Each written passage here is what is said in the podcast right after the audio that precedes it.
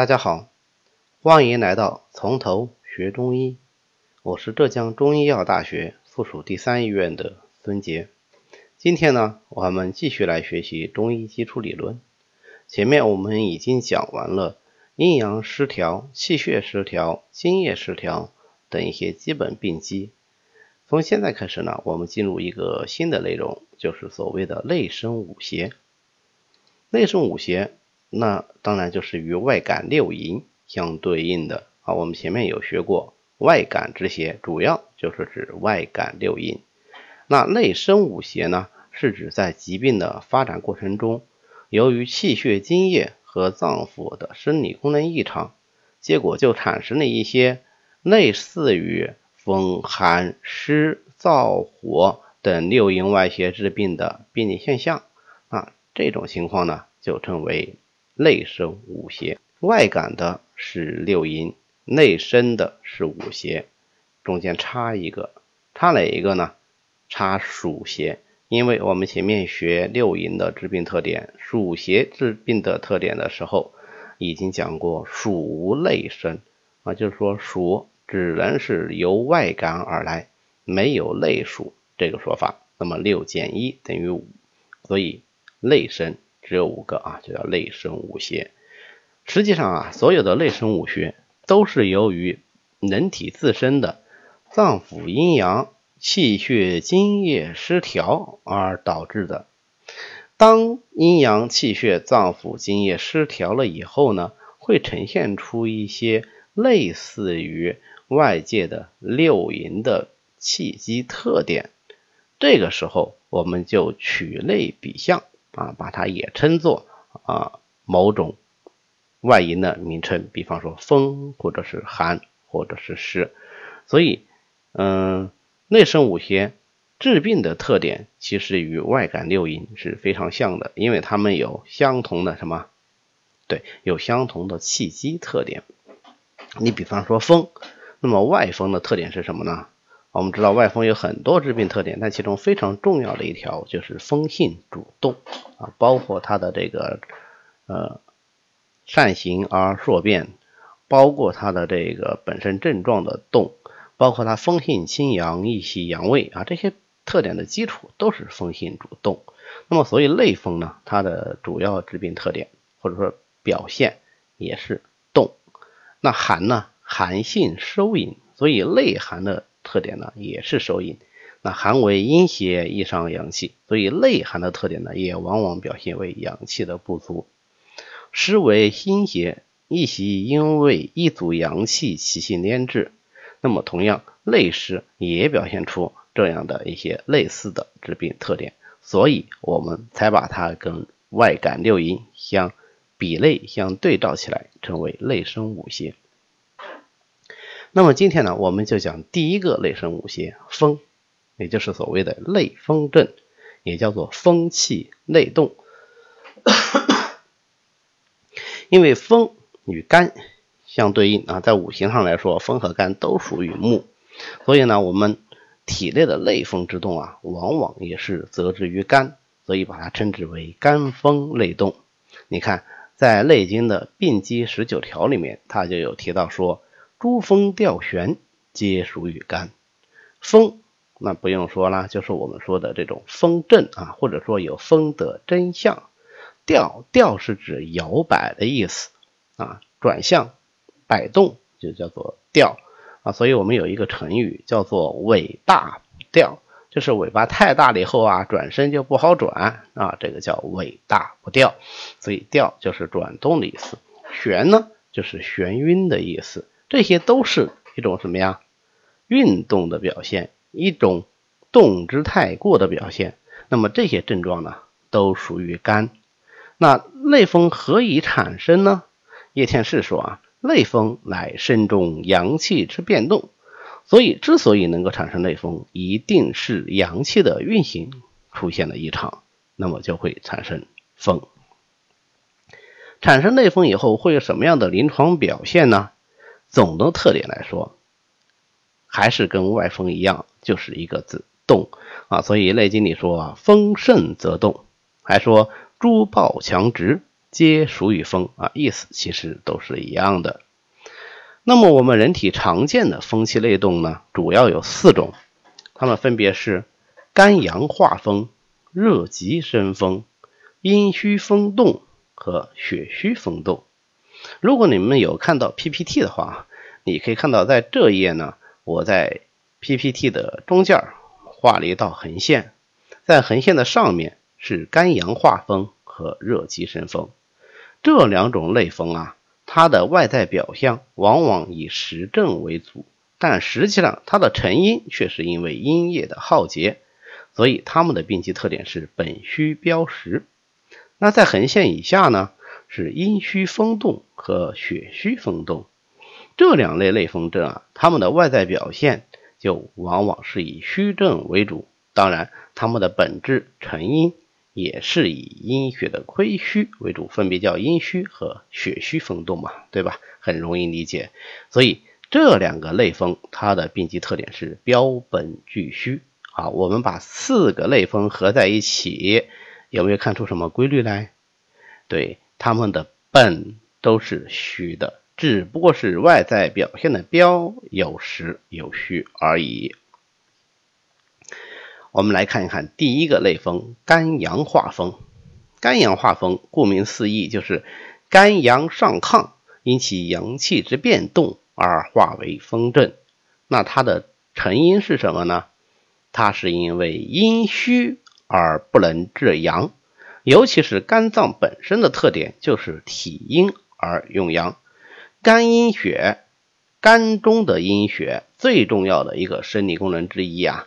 就是制约、易抗制肝阳肝气，因为肝为阳脏，因为肝为将军之官啊，所以呢，它的阳气容易上亢。那正常情况下呢，有肝能藏血，有肝之阴血来制约它。但假如因为某种原因引起了肝中阴血不足，阴虚不能制阳。那么肝阳就失其制约而上亢，于是就阳动为风，表现为哪些风症呢？哎，它看起来就会是比较有邪盛的实症表现，比方说筋涕肉轮、肢麻震颤啊，肢体的麻木和震颤，甚至是眩晕、要晕倒啊，眩晕欲仆、口眼歪斜、半身不遂，或者。干脆就是猝然扑倒不知人，啊，这些都是肝阳上亢的风象表现。但是这些表现只能说明有风症，能不能说明就是肝阳所化之风呢？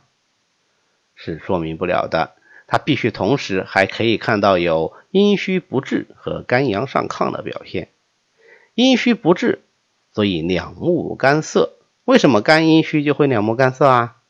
对呀，因为肝开窍于目，或者是腰膝酸软，尤其是膝软。为什么阴虚会膝软呢？因为肝藏血和筋，膝为筋之府，肝之阴血不足，那么它的外府就会出现异常，所以会表现为膝软。有的时候我们也说腰膝酸软，就是说病人在膝软的同时，还有腰酸腰软的感觉。这是因为乙贵同源，肝肾同源，肝中的阴血是互通的，肝肾的阴血是互通的。如果肝中阴血不足，那么往往他的肾精也有所亏虚，就容易出现肾虚的表现，比如说腰酸腰痛。那么阴虚不治以后呢，肝阳上亢，就出现两目红赤啊，两个眼睛很红，或者是烦躁。易怒，甚至于是满面红光啊，这都是肝阳上亢的表现。那么在这个基础上，如果还看到有风症，那我们就知道哦，它是一个肝阳化风症。虽然我们现在讲的是中医基础理论啊，我们还是稍微的把剧情再延伸一下。大家想想，如果看到了肝阳化风症，那应该如何治疗它呢？对。既然其本是阴虚不治，所以当然首先要补肝之阴血，然后呢，再平上亢之肝阳，可以平肝，也可以镇肝，最后既然已经阳动为风，所以我们当然还要震干西风。对，所以后面我们学方剂的时候就会学到这类的方系啊。第二个类风症是热极生风症。天地之间的规律啊，大凡热极就会生风啊。我们知道风是怎么来的呀？对，风就是天地之间的阳气变动。为什么天地之间阳气会发生变动呢？因为阳气的分布是不均匀的，天之道损不足而不有余。于是，在这种机制的推动下，阳气就流动不息啊，成为风。那么在人呢？人如果热极了，也会产生风象，这不过是与天地相应的一个表现罢了。如果邪热亢盛，那么它就会必然的灼伤营血。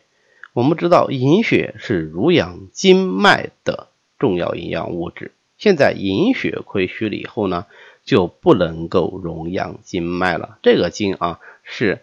筋骨劲强的这个筋啊，一个竹字头，下面一个月一个立，这个筋骨劲强的筋，经脉失养以后呢，就容易出现各种风象啊，比如说惊厥了、抽搐了、鼻翼煽动啦、目睛上吊啦等等等等。目睛上吊就是指两个眼睛固定的向上，或者是向左，或者是上右，或者上方的某一个方向看。不能够自由的转动，这个叫做目睛上吊。好，那么热极生风，大家可以看到它的发病关键点在哪里呢？或者它的病机关键点是什么呢？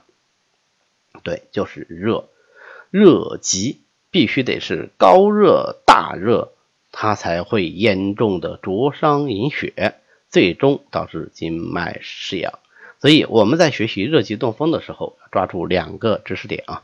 第一个就是必然有大热盛啊。那么在临床上呢，我们就可以看到有高热、神昏、谵语。为什么会有神昏谵语啊？回忆一下热邪的致病特点，你是不是有易扰心神这个特点呢？现在热邪这么旺盛，当然就会扰动心神了。那么它就出现了神昏肝郁。灼伤饮血以后呢，就必须饮水自救，所以就会出现口渴、隐隐，最后再出现风象。好，那么第二个知识点呢，就是类风的很多类型，它的成因就是在于经脉失养，因为经脉失养以后呢，它就燥而不润，燥而不润之后呢，它就不能够灵活的活动。啊，表现为强直，或者是肌肉的跳动震颤，这些不就是风象吗？所以掌握了经脉失养可以动风以后，我们就很很能够理解接下来的阴虚风动了。前面的热极生风是大热而伤阴，阴伤而不养。那么这里的阴虚风动呢？它的起始就是已经有了阴虚的真相了。往往是因为久病、热病，或者是长期的消耗，最后导致了阴液的大亏。那么阴液亏虚以后，自然就无以濡养喽，经脉失养就会产生内风。但是，就像我们前面说过的一样，阴虚风动是一个标本俱虚的病机。所以啊，它的这个动风就不会表现为非常的剧烈和强盛，往往是以肌肉的挛缩、蠕动、手足的蠕动为主要表现的。那当然，即使我们看到这样的风象，我是不是就一定能够分析说它是阴虚风动呢？不可以哦，这只能说明它有虚风。即使是内风，也有实风和虚风，对吧？那么横线以上的是实风，横线以下的是虚风。我们必须还要辨清它有没有阴虚的征兆。首先，有没有引起阴虚的诱因呢？是不是热病的后期，或者有没有一个久病耗伤的过程？或者有的人干脆就是劳神劳筋太过，这都有可能。然后呢，你必须能够看到有阴液枯竭无以濡养的征兆。所以这个病人的体型通常是消瘦的，精力往往是不充沛的、乏力的。虽然很口干，但是并不能喝很多水，我们叫口干不欲多饮啊。那么再结合它的虚风之象啊，我们就知道它可能是存在一个阴虚风动的病机。经脉为阴血所养，阴虚可以动风，那么血虚呢，当然就也可以动风了。那么血虚主要是得之于心肝二脏，如果是心血虚呢，啊，那么心不能养神，主要表现为心神的异常，比方说失眠喽、多梦哦、健忘喽、独语喽、正身喽等等。那如果是肝血虚呢？肝本身就藏血而合金，所以就尤其容易出现经脉的失养。前面讲过喽，经脉失养就会导致虚风的内动，对吧？所以它就会出现肢体麻木不仁、筋肉跳动，甚至于手足拘挛啊，不能伸展的这样一些风象。那同样的哦，出现这些风象，只能说明它有虚风，能不能说明它一定是血虚生风呢？不能，血虚生风一定是由肝血不足而来的，所以我们应该还可以找到它肝血不足的见证。那典型的表现呢，就是视物的昏花，或者是神志的昏蒙不清。为什么神志会昏蒙不清呢？哎，前面讲过了，心主血，那么肝血不足不能养心，所以会出现神昏。讲完了四种内风的表现和病机演变以后。我们再回过头来看一看这四个风，就能理解了。无论是肝阳化风，还是热结生风这样的实风，或者是阴虚风动、血虚风动这样的虚风，其实它们成风的最重要特点只有两个：一个就是做阳气的变动，二个就是经脉的失养。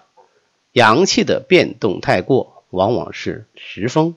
啊，经脉的失养往往表现为虚风，但无论是实风还是虚风，只要是内风，它的病机根本都是有虚的。肝阳化风是阴虚不能治阳，热极生风是大热伤及阴经，阴虚风动和血虚风动那就更不用说了。关于风气内动，我们就讲到这里，谢谢大家的收听。如果您对我们的课程感兴趣，也欢迎您在喜马拉雅上订阅《从头学中医》，这样您就可以收听到我们的每一期最新节目了。